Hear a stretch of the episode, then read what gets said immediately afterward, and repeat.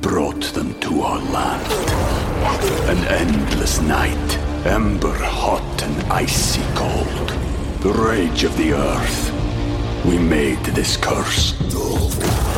Carved it in the blood on our backs. We did not see. We could not, but she did. And in the end... What will I become?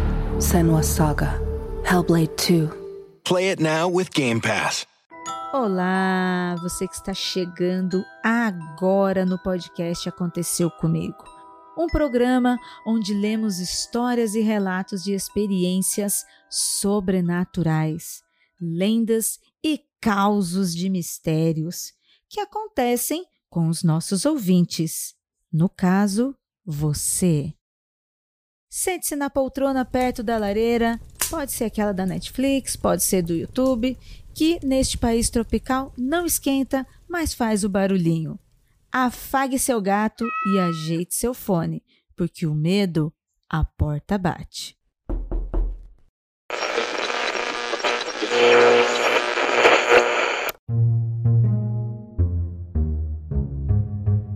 Vem aí, Aconteceu Comigo ao vivo. Venha para o primeiro encontro presencial pós-pandemia do Mundo Freak com os fãs e ouvintes. Dia quinze de junho, às vinte horas, em São Paulo. Será um espetáculo ao vivo e exclusivo, com leitura de relatos e participação dos ouvintes na plateia, com duração de uma hora e meia em um espaço bem legal com mesas e bar. Vagas limitadas, por isso garanta o seu ingresso, porque será uma noite incrível de histórias, causos, diversão e medo. Dia quinze de junho, às vinte horas, no Teatro Nossa Merda, o Bar dos Atores, em São Paulo. Gente, espero todos vocês lá. Adquira o seu ingresso pelo Simpla. Neste episódio, eu convidei ele, um dos maiores produtores de conteúdo de terror e mistérios do Brasil, Daniel Pires. Tudo bem? Tudo bem, eu já ia perguntar quem que é esse cara que é o maior produtor. Aí eu lembrei, sou eu, alô. Brincadeira, Ira, brincadeiras à parte. Tudo bem, você? Pode ser esse espírito aí atrás de você, Daniel. É, pode ser, né? Esses daqui são vários, né? Não tem um só não aqui, só tem, tem vários. Aqui em casa foi atestado pelos maiores é, paranormais do Brasil, que aqui em casa tem mais de um espírito. Inclusive, o Spook House já veio aqui, a Rosa Maria Jacques já veio aqui, é, e todos eles falaram que tem coisa aqui. O Spook House disse que tinha um bestial aqui, que era um espírito que já está se transformando ali num demônio, e ele falou que esse bestial fica no alto, olhando para mim dormir.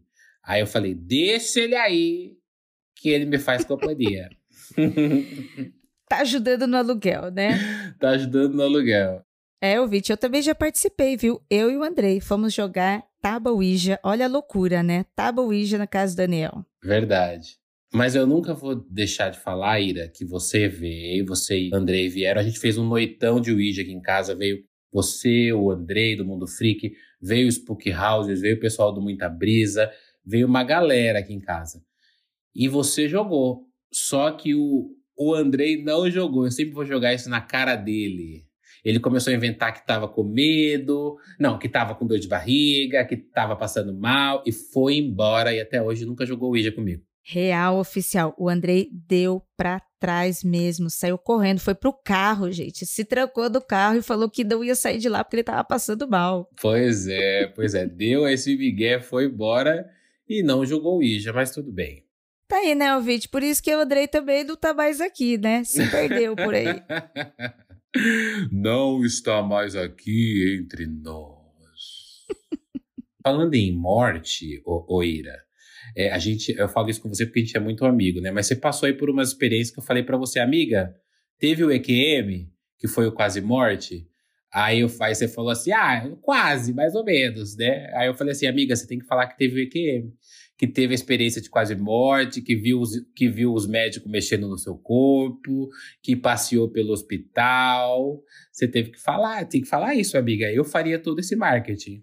Olha, mas gente, foi quase isso mesmo, sabe?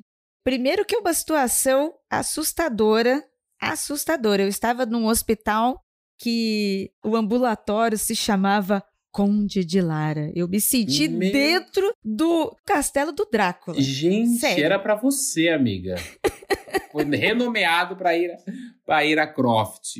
Nossa, saí de lá toda de preto, já toda vampirona. Saí da operação já assim, pronto, gente. Já fui pro além, voltei e tô aqui.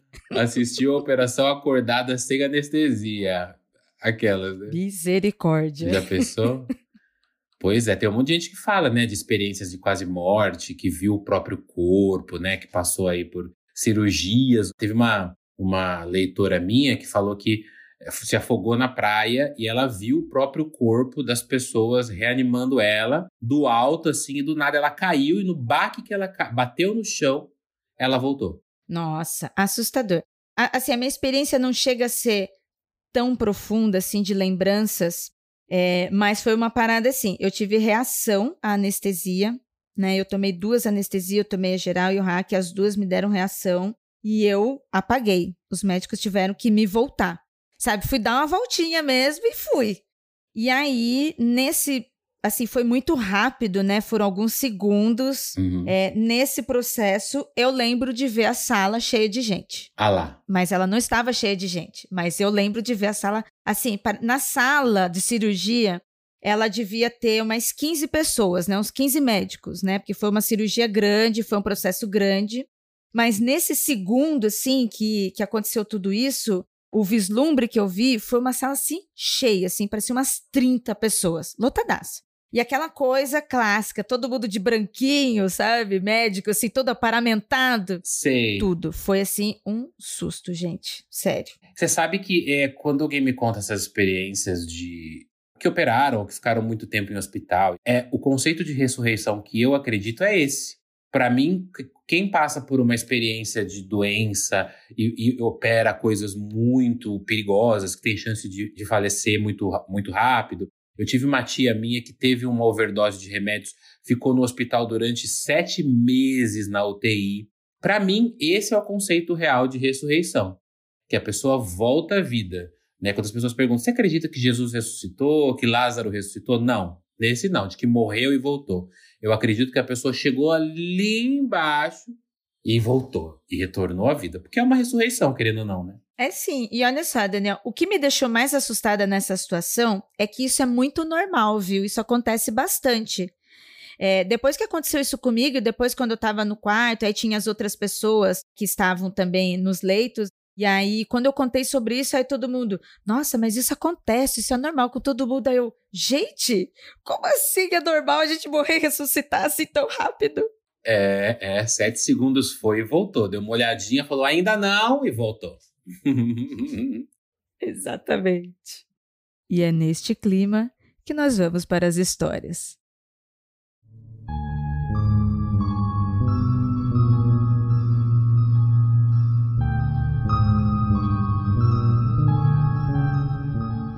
O dia que conheci a minha bisavó.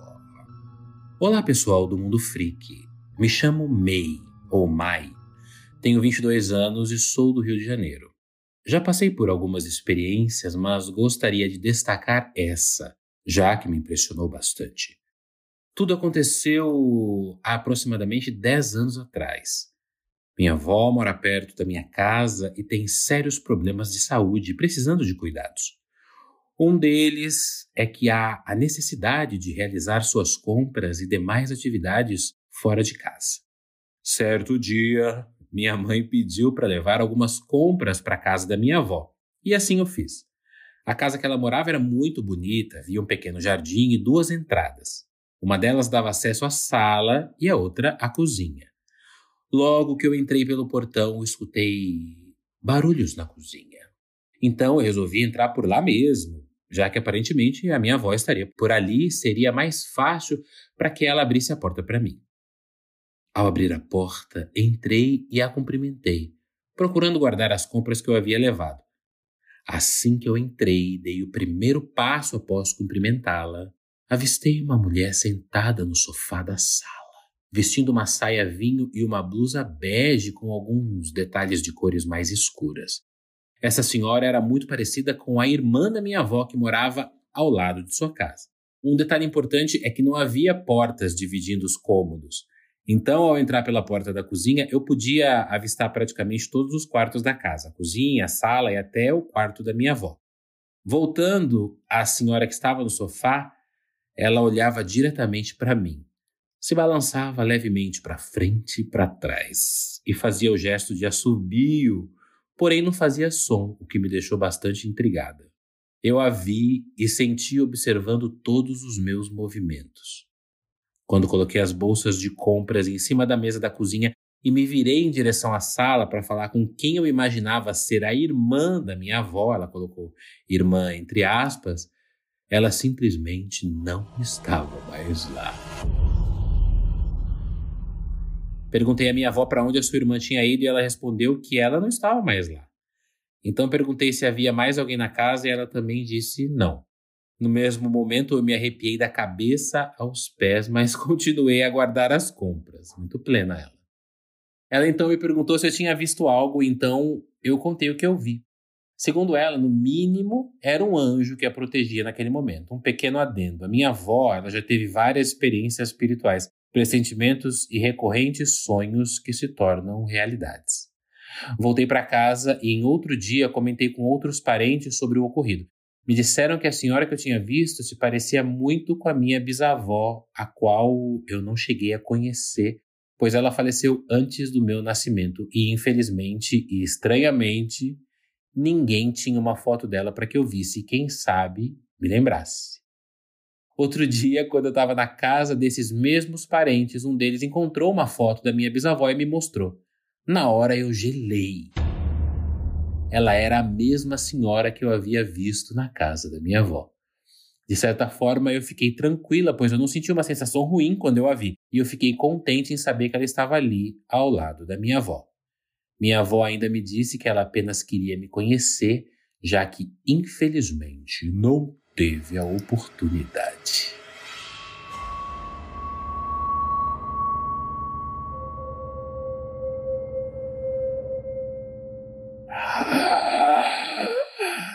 Gostei!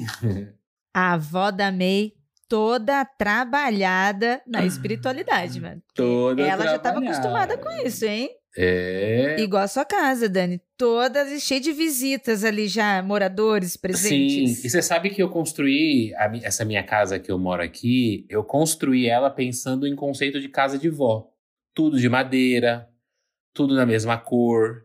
A cortina com, com, com um bordadinho em cima, que a gente chama ali de, de bandô, é, sofazinho redondinho, tudo. Agora que eu, tô, eu tô, vou mudar os móveis, que o Trevor já acabou com o meu sofá arranhando. Comprei um arranhador pra ele, muito caro, ele nem ligou. Aí ele arranha meu sofá. Só que agora eu quero comprar aqueles sofás antigos, sabe, vitorianos, que tem umas cabeças triangulares, que chamam de Luís quinze, alguma coisa assim. Quero comprar esses daí. Que vem mais carregado ainda de fantasma, né? Não, vem tudo. Todos os móveis vêm carregados. Inclusive o meu guarda-roupa, quando eu fui comprar, que ele é também, é um provençal, ele tem cinquenta anos já. É... Quando eu fui comprar, a, a, dona da, a dona da loja, que é evangélica, super evangélica, ela falou que ela benze todos os objetos, mas ela falou que esse guarda-roupa, ele ficou no quarto do dono durante uns dois dias, que era um senhorzinho que ele morreu. E aí ele ficou morto no quarto com o guarda-roupa. E aí o guarda-roupa ficou lá junto com o morto uns dois dias. Aí ele falou que os filhos doaram pra ela. E aí ele tinha um quebradinho assim. E aí ela me vendeu super barato esse... esse que é lindo, assim. É um guarda-roupa pra Nárnia, assim. E aí eu falei, ah, eu já quero. É tudo assombrado. Mas que saudável, né, ouvinte? Quantas pessoas estão correndo de medo? Tem gente que vai lá, opa, por favor, esse guarda-roupa com o morto dentro é... aí, por favor, eu quero ele. O que que você tem de assombrado aí? Eu quero. Quanto é? Toma meu dinheiro. Pois é. E na casa da May, Dani, se você estivesse lá, será que você ia ver também? Então, sabe o que eu achei interessante desse relato, Ira?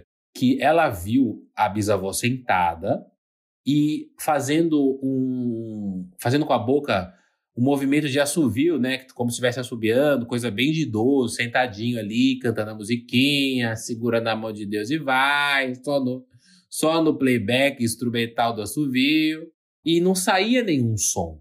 Uma coisa interessante é que ela continua guardando as, as, as compras, mesmo vendo de longe essa aparição da, bisa, da suposta bisavó, né? Quer dizer, era a bisavó, que depois ela reconheceu que era.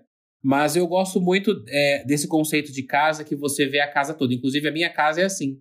Só tem uma parede. Claro, tem a parede do banheiro, porque a gente não toma banho para todo mundo ver. Mas tem a parede do banheiro, só fora a parede do banheiro, para fechar o banheiro, só tem uma parede. Então você consegue ver minha casa inteira, que é uma casa pequena, mas você consegue ver ela inteira. O quarto, a sala, a cozinha e tudo. E aí eu, eu gostei de, desse conceito da casa, que você consegue ver e você consegue ver o, o espírito de longe. Casa que tem muito, muita parede, muita divisória, o espírito faz o quê? Se esconde ali no vão, se esconde ali atrás da cortina. Agora, quando a casa é aberta, você vê de longe. E a casa da May, pelo menos eu vi que era assim, né? Da avó dela era assim, né? Era, você conseguia ver a casa inteira. Aqui no Aconteceu Comigo, a gente chama esse tipo de relato de fofossusto. Fofossusto. Que é aquele susto, mas é fofo. Aí é fofo por quê? No caso dela, porque foi na casa da avó, é a bisa, e tem toda essa relação que você tá falando da sua casa, né? Essa coisa bem intimista. A casa sem, sem várias paredes, é, não só para vivos, mas para os não vivos também ter esse contato mais íntimo. Então, você está vendo todo mundo ali, você sabe quem está chegando, você sabe quem está saindo. E realmente isso que você falou, né? Ela, ela viu, ela tomou aquele sustinho, mas ela continuou arrumando as compras. Continuou guardando o sucrilho, a Doriana, o leite, tudo ali. Ah, a véia, fica aí, não, não vem pra cá, não. E a véia olhando, né? A véia do sofá assim, ó. Quem é essa menina aí? Quem é essa adolescente aí? Adolescente não, tem vinte e poucos. Essa mocinha. Vem dar benção aqui pra Bisa, vem. Quem que é essa moça aí, ó? É, tá com o namorado já? Na minha idade, já estava casada, sabe? A pessoa, aquele espírito da bisavó chata que vem, já, o que que tá fazendo? Comprou o que aí? Gastou demais? Esse dinheiro é seu? Sabe assim? Ma- imagina o espírito Arruma desse. Direito essas compras aí. É, falam que quando morre, evolui, né? Mas falam que os espíritos, quando eles morrem, eles vão para uma dimensão que é tudo muito mais evoluído, assim. Então, acho que os espíritos não voltam carrancudos.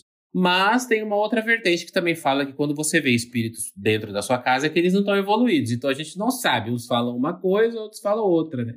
Mas nesse caso eu acho que foi uma aparição só para conhecer a bisneta. É, então, para ter um encontro, para saber quem, quem que é, o que que tá fazendo. É, para vir é. observar a, a bisneta mesmo. Vem cá, minha neta. Dá aqui, dá benção. A minha bisavó, mãe da minha mãe, minha bisavó materna, eu conheci ela um tempo, ela ficou de cama há muito tempo. E ela dizia que via o meu avô, que era o genro dela, né? Uh, depois que ele morreu, ela via ele no, nos pés da cama dela, sentado, assim. Aí ela ficava chamando minha avó, falava, fica, fica. Minha avó chama Yolanda, não sei porque ela, o apelido é fica.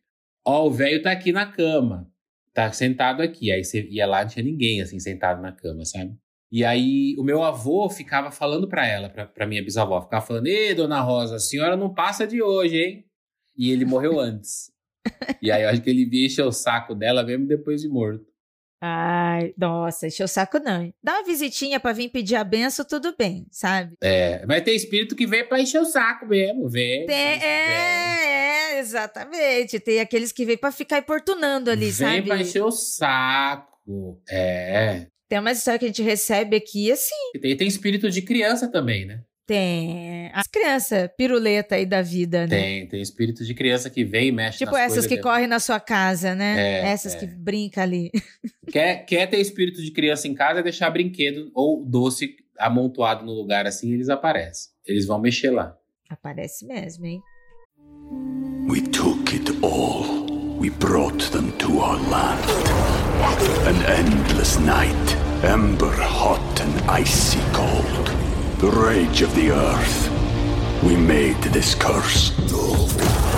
Carved it in the blood on our backs. We did not see. We could not, but she did. And in the end... What will I become? Senua's Saga. Hellblade two. Play it now with Game Pass.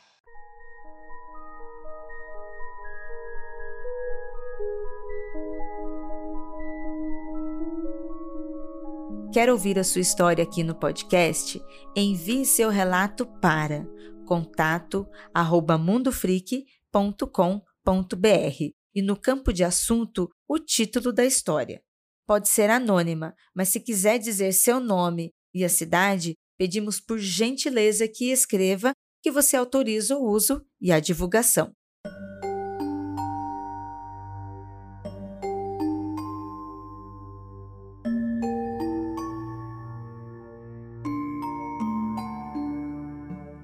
Eu vou ler a história com o nome de A Entidade da Casa Noturna. Já gostei. De vovó, agora nós vamos para uma outra entidade, hein? Fala, galera do Mundo Freak. Meu nome é Cristina e sou muito fã do podcast. Descobri vocês em dois mil e dezoito e desde então é o meu podcast favorito. Certíssima, Cristina. Já ouvi a maioria dos episódios pelo menos duas vezes. Alguns eu já ouvi até cinco vezes mais. Dito isso, vamos ao relato. Desde criança, eu sempre vi coisas sem explicação. Pessoas sombra, barulhos de passos no telhado de casa, espectros que caminhavam pelo meu quarto e por aí. Sou de uma família muito católica, então essas experiências sempre foram descartadas como coisa da minha cabeça ou como reza que passa. Pois bem, lá pelos meus quinze anos, eu parei de ver tudo quando um padre benzeu a minha casa inteira. Depois disso, fiquei por mais de dez anos sem ver nada sobrenatural. Isto é, até eu encontrar o Mundo Freak Confidencial. Depois de ouvir a primeira temporada do Criptologia, em dois mil e dezoito, coisas, no mínimo, estranhas voltaram a acontecer comigo. Meu dois mil e dezoito foi bastante conturbado. Me recuperava de um relacionamento abusivo, tinha estresse profunda por causa do meu T C C, além de dificuldades em casa, pois meus pais não aceitavam minha sexualidade. Assim, comecei a passar muitas noites fora de casa para compensar tudo isso. Lá por agosto, as coisas estavam insustentáveis. Em um fim de semana, decidi ir a uma casa noturna da minha cidade para desestressar um pouco. Essa balada sempre teve uma energia estranha, muito pesada. Aí, né, Cristina? E você foi lá, né? Hum. Voltei para casa me sentindo muito carregada, como se tivesse voltado comigo, mas não dei bola. Alguns dias se passaram e continuei me sentindo assim, até que uma tarde decidi tirar um cochilo depois de uma noite de muita insônia. Nessa tarde, eu tive um sonho muito esquisito, que foi mais ou menos assim. O sonho era inteiro em preto e branco e tinham vários momentos distintos. Primeiro, eu andava com alguns amigos em uma rua da minha cidade, mas ficava impaciente, pois eles demoravam demais e eu avançava à frente do grupo. Então, entrava sozinha na sombra de uma edificação e ali sentia que algo invisível pulava e se grudava em mim. Depois disso, o sonho começou a mudar. Nele, eu tive três encontros românticos. No primeiro, eu e uma garota desconhecida íamos para casa juntas. Quando chegávamos, eu tentava conversar com ela, mas ela tentava me pressionar para irmos às vias de fato. Lembro que eu disse que o sonho era em preto e branco? Pois bem, nesse momento, eu percebi que os globos oculares dela estavam completamente amarelos. Não só a íris, mas a pupila, toda a parte branca. E ela estava em uma espécie de transe. Eu dizia que não queria nada e, de repente, os olhos dela voltaram ao normal, como se houvesse acabado de acordar e não me reconhecesse. Confusa e brava, ela me expulsava de casa, como se eu estivesse fazendo algo contra a vontade. No segundo encontro, o mesmo ocorria. Eu, uma desconhecida na casa, pressão, olhos amarelos, minha recusa, e eu acordava num transe super esquisito e a expulsava. No terceiro encontro, a situação mudou. No sonho, uma garota que eu conhecia e com quem já havia saído algumas vezes, ia à minha casa. Era dia, o quarto estava claro e estávamos deitadas jogando papo fora. De repente, ela tentou me agarrar. Eu notava os seus olhos amarelos e eu dizia: "Ei, o que, que houve? O que, que é isso?" Ela saía do transe, começava a chorar muito e me contou que tinha sofrido um abuso. Então, enquanto eu a consolava, ela tentou novamente me agarrar. Eu tentava segurar e olhando a sua expressão, mas ela escondia os olhos. A força que ela tinha no sonho era inexplicável e eu não conseguia contê-la, apesar de ter quase trinta centímetros maior que ela. Então, em um relance, percebi que seus olhos estavam tomados pelo amarelo. Peguei-a pela gola, segurei-a firme e exclamei: "Me diz seu nome, entidade!" Nesse momento, uma entidade se materializou no meu quarto e o sonho passou a ter cor. Eu segurava pelo pescoço um homem de cabelos pretos, barba fechada e olhos completamente amarelos. Usava uma roupa simples, jeans, tênis, camiseta branca e uma jaqueta de couro. Ele tinha, ele tinha uma cara muito assustada, como se tivesse sido descoberto. Peguei-o pelo colarinho, ergui-o da cama e apertei-o contra a parede, repetindo: "Me diz o seu nome!" Assustado, ele disse o nome. Era um nome composto que eu não me recordo mais. Então, repeti o nome dele para ele. Ainda segurando o seu pescoço, comecei a fazer uma oração. A cada verso, eu, eu fechava mais contra a parede. Mais ou menos assim. "Pai nosso que estás no céu", empurrava ele. "Santificado seja o vosso nome", empurrava ele. Assim por diante, até o fim da oração. "Mas livrai-nos do mal", peguei-o pelo pescoço, levantei-o, bati contra a cama e gritei: "Amém!" Acordei de sobressalto, pulei da minha cama e fiquei de pé. Nesse momento, eu vi um homem saltando pela janela do meu quarto, um pouco meio agachado, pulando pela janela. Olhei pela janela e não vi nada no quintal. Procurei pela casa inteira e não achei ninguém. Era impossível ter mais alguém na casa. Eu estava sozinha, meus pais haviam viajado, todas as portas e janelas estavam fechadas e trancadas.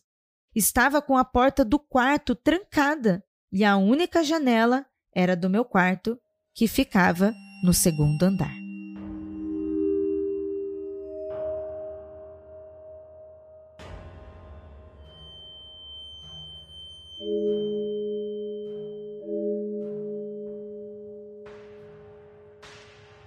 Ô louco, uma saga! Que loucura! Mas antes de eu comentar isso, eu queria fazer um comentário aqui pra gente sobre, sobre o fato de ir lugares, né? E às vezes sair carregado e tal. É, o meu pai, ele era alcoolista, ele bebia. E todas as vezes que o meu pai vinha, passava por lugares muito tenebrosos e que meu pai andava em lugares assim, é, lugares que é isso aí, né? Uhum. Bares, assim, onde tinha muita briga, onde tinha muita treta. O boteco da vida. É. E a minha mãe chegou a ver várias vezes meu pai chegar em casa, sabe? Ele vinha carregado mesmo. E não eram todos os lugares, sabe? Não quer dizer que ah, é todo boteco, todo bar. Não era isso. Mas às vezes ele ia em determinados lugares que realmente pareciam tão pesados que ele chegava em casa. E a gente até brincava, até quem não é médio conseguia ver os, as sombras saindo, sabe? Nossa. Era um negócio, essa vibe aí, sabe? Era um negócio meio estranho também. É, então, aqui perto de casa tem um, um boteco, é, é bem botecão mesmo. Na verdade, eu acho que eles transformaram, estão tentando transformar agora num restaurante. Mas tem um botecão ali que, cara, umas três pessoas já foram assassinadas ali, inclusive um vizinho meu aqui. E, cara... É, o negócio parece que é tenso, assim, né? Nesses lugares. Mas porque eu acho que a galera bebe, né? Muito, assim. Não que beber seja do diabo, mas... A violência depois gerada, né? É, o beber desenfreadamente ou o vício, né? Você falou do seu pai, que seu pai era alcoólatra. O meu também, né? A gente fala que é, essa doença é uma doença que não tem cura, que você tem que ficar em cima sempre e tal. E o meu, meu pai também. E o meu pai, é, eu não sei se eu já contei isso no Mundo Freak, mas é, aqui não aconteceu comigo, eu sei que não, porque é a primeira vez que eu participo. Mas o meu pai, quando ele bebia, ele voltava para casa e ele ficava com raiva. A minha mãe perguntava para ele assim, é, falava, como que você conseguiu vir desse jeito, trançando as pernas? E aí ele falava, Satanás me trouxe. Satã me trouxe. Já tava chamando, né? Já tava invocando. É, e aí minha mãe chamava ele de Beelzebu, ficava, sai, seu Beelzebu, que não sei o que, né? E, e ela não sabe o que é Beelzebu, né? E Beelzebu não é um demônio, hoje em dia ele é tido como uma entidade aí, é uma divindade. Para alguns ele é demônio, né? Esses dias viralizou aí uma imagem de Beelzebu, é, o pessoal, uns falando que era Bafomé, outros falando que é Beelzebu, mas a dona da casa lá em Alvorada, no Rio Grande do Sul, falou que era Beelzebu. Só que para a maioria da galera estranha essa figura, né, do, de chifre, peitos e tudo, e, e, e o, o ventre aberto e tudo mais, entendeu? Então, é o que, que é isso aí do seu lado aí? Que susto, é um gato? É um gato, é, não é espírito, não, não é sombras. Nossa, que linda, você só, eu, só, eu só tô vendo o rabo dela, olha que linda. Eu não vi o gato, não, não identifiquei o gato ainda. Essa é a Kitty, né? Normalmente quem participa aqui do programa é a Raveninha, só que essa é a Kitty que veio aqui dar um oi no programa aqui pra gente. Que linda! Então, e era isso, Ira. Esses lugares que a gente vai podem trazer muitas coisas por conta disso, pelo, por uma própria desenfreada nossa, né? Sim, sim, exatamente. Não é, nem, não é o fato de, ah, qualquer lugar, ah, só porque tá bebendo ou não. Não é isso, mas assim, a gente não sabe o que tem nos lugares aí, né? É. Igual você falou, pô, um bar em que várias pessoas morreram, né? Você tem ali um, um evento, né? Que mexe com as estruturas. Pô, você imagina o peso, o susto, qualquer coisa pode, pode grudar em qualquer pessoa ali. E aqui na Cristina, no caso da Cristina, a mesma coisa. Quando ela estava contando a parte dos sonhos, eu até ia falar para ela, pô, Cris, eu acho que você ficou meio impressionada. E não que eu não acredite nos sonhos, né? Eu acho que sonhos revelam muitas coisas. Mas quando ela começou a contar a história, eu pensei, ah, eu acho que ela tá impressionada, porque falaram para ela que o lugar era carregado, o lugar era estranho. Mas na hora que ela acorda e ela vê, então ela já não está mais no sonho, ela não está impressionada, ela não bebeu, ela não fez nada, ela estava na casa dela, no seu lugar seguro, no seu lugar trancado, no segundo andar, e vê um homem saindo do seu quarto e pulando a janela. Nossa, misericórdia. Cara, tem uma cena assim no filme Sobrenatural, é, eu não sei se é no um, eu acho que é no primeiro, que a mulher é exatamente isso, ela começa a ver as entidades na casa porque ela é um portal, a mulher, né? Ela, ela, ela tem essa sensibilidade, e no relato da Cristina, ela fala que ela também tem. O padre foi ali, deu uma fechada na porta, mas ela continua com, com o dom dela. E aí tem uma, uma cena em Sobrenatural que eu gosto muito, que tem um cara que fica passando na janela da mulher, no segundo andar da casa dela, lá pra lá e pra cá. Um cara de sobretudo, assim, pra lá e pra cá, pra lá e pra cá. Aí numa das passadas ele some, e na hora que ele volta, ele já tá dentro do quarto dela. E ele vai pra cima dela, assim, ó. Essa cena me, me impactou, me impactou. Então a Cristina talvez seja isso. Eu acho que, na verdade, o da Cristina não, não tem nem grandes segredos. Ela só fechou durante um tempo o dom dela. E depois ela abriu novamente. Aí abriu, foi lá no lugar onde tinha fama e carregou, né? Veio pra casa. Eu sempre falo pras pessoas, ah, eu vejo espírito, o que que eu faço? Então conversa com eles. Fala com eles. É... Trabalha essa espiritualidade aí. Ó, sua gata tá vendo espírito lá, tá olhando pra cima, ó. Tá mesmo, hein? Olha lá, tá vendo, tá vendo espírito lá. E aí é isso, é, tra- tem que trabalhar, né, Ira? Porque aí você, a gente tem que controlar, né? Porque a gente vai, hora ou outra, a gente vai passar nos inferninhos da vida. É, a Lívia, lá do, lá do Magicando, da Penumbra Livros, ela esteve aqui no programa e a gente leu um relato em que parecia que a casa da pessoa estava sendo assombrada. E aí ela falou sobre isso, ela, pô, é, às vezes a gente, a gente mesmo, numa sensibilidade, tem esse portal. E, e é interessante que se conheça, né, que você... Pode ser uma religião, pode ser um esoterismo, pode ser a forma que a pessoa achar melhor para ela mesmo, mas conhecer sobre isso para que ela justamente possa lidar com isso. Então, às vezes, você tem medo e quer impedir, se prepara, né? É, se prepara, porque vai ter uma hora que os espíritos vão vir, se você tá preparado, forte na fé, aqueles loucos, você vai pegar e falar assim, ah, tá bom então, o que, que você quer? Ah, vai pra lá, entendeu? É, é bem isso. E tem casas que são portais também. Tem casas, eu já ouvi relatos de pessoas que mudaram para casas que são portais de abertura de espíritos, que eles... eles escolhem aquela casa para sair, para ir, ir, ir ao mundo e evangelizar. Uma vez a gente... Nem lembro se foi o Mundo Freak, alguma outra coisa que a gente gravou e a gente falou sobre a casa Winchester, lembra? E sim, a gente falou, eu queria ir, eu queria ir, super iria. Eu queria muito, eu lembrei muito dessa casa na hora que a gente estava falando das casas abertas, né? Eu estava lembrando da casa Winchester, que é exatamente o conceito contrário dessas casas abertas. Porque a casa da, do primeiro relato, da May... Você consegue ver a casa inteira, porque não tem parede. Na casa Winchester, é uma parede atrás da outra, um quarto atrás do outro, e alguns lugares que não levam para lugar nenhum. Cara, você quer me ver ficar louco? É você ver, tipo, uma, uma escada que não te leva para lugar nenhum. Esses dias, esses dias não, ontem eu fui no Escape Time lá em São Paulo, na minha amiga Monique, e aí ela tá fazendo uma atração de terror. E aí ela colocou uma escada de madeira que leva para uma porta. Eu fiquei louco, aquilo, aquilo bagunçou minha cabeça. Eu falei, tira essa escada daí, porque eu quero saber o que, que tem lá dentro agora. E ela falou, não tem nada, viado. É uma porta, é uma parede. Eu falei, mas aí ah, eu vou cavar. Eu vou cavar ali, deve ter algo. Então, essa coisa de abrir portais para Nárnia, abrir portais para outros lugares, esconderijos. Eu amo, Ira. Eu amo, eu amo. Eu tenho uma coisa muito de criança que eu, eu, eu ainda vou construir uma casa que vai ter várias, várias é, entradas secretas, assim, porque eu amo. E, às vezes, o próprio portal não é a casa, mas é a pessoa, né? É a pessoa.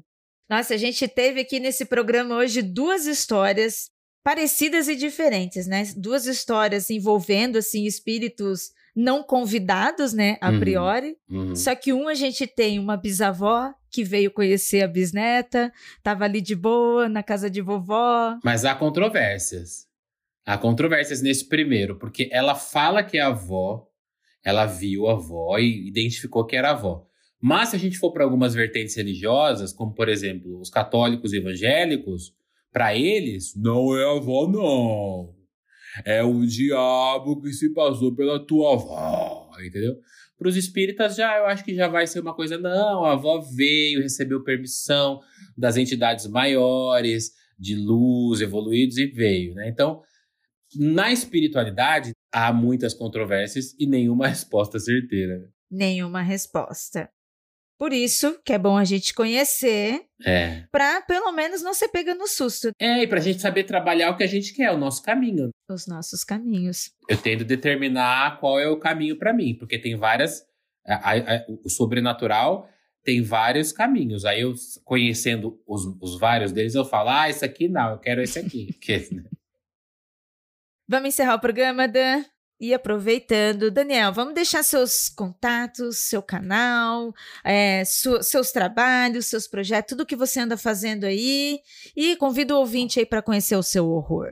Bom, é, quem quiser me conhecer mais, pode man- se for meninos bonitos, maiores de dezoito anos, pode mandar direct. Mas se não for, aqueles loucos.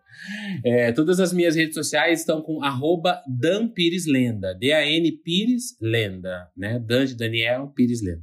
É, no TikTok, no Facebook, no YouTube, no Instagram, até no Quai, eu estou lá. Eu também tenho um podcast que é o LendaCast, ele tá um pouco parado, inclusive depois a gente precisa conversar, Ira, que eu tenho umas ideias para ele, eu queria uma consultoria sua. Adoro. E, e aí eu, eu quero voltar com o LendaCast, é, mas vocês me acham com arroba Dan Pires Lenda em todas as redes sociais. Vamos sim, viu? Falar de horror e mistério é o que a gente mais gosta e tem que ter espaço para vivos e não vivos, não é mesmo? Com certeza. Minha, tem uma tia minha que é evangélica, que é essa tia que eu falo que ressuscitou, que ela, ela tem um lema, que ela fala assim, tem que falar dos mortos também, o morto tem que aparecer.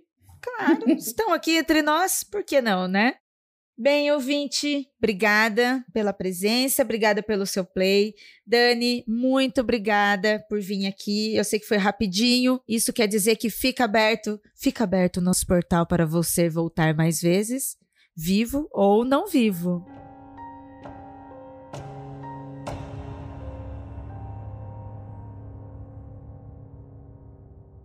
produziram esse podcast: Jay Carrilho, produção de pauta; Ellie Antunes, trilha e edição; Anandamida, produção; e arte visual de Zé Neto Design.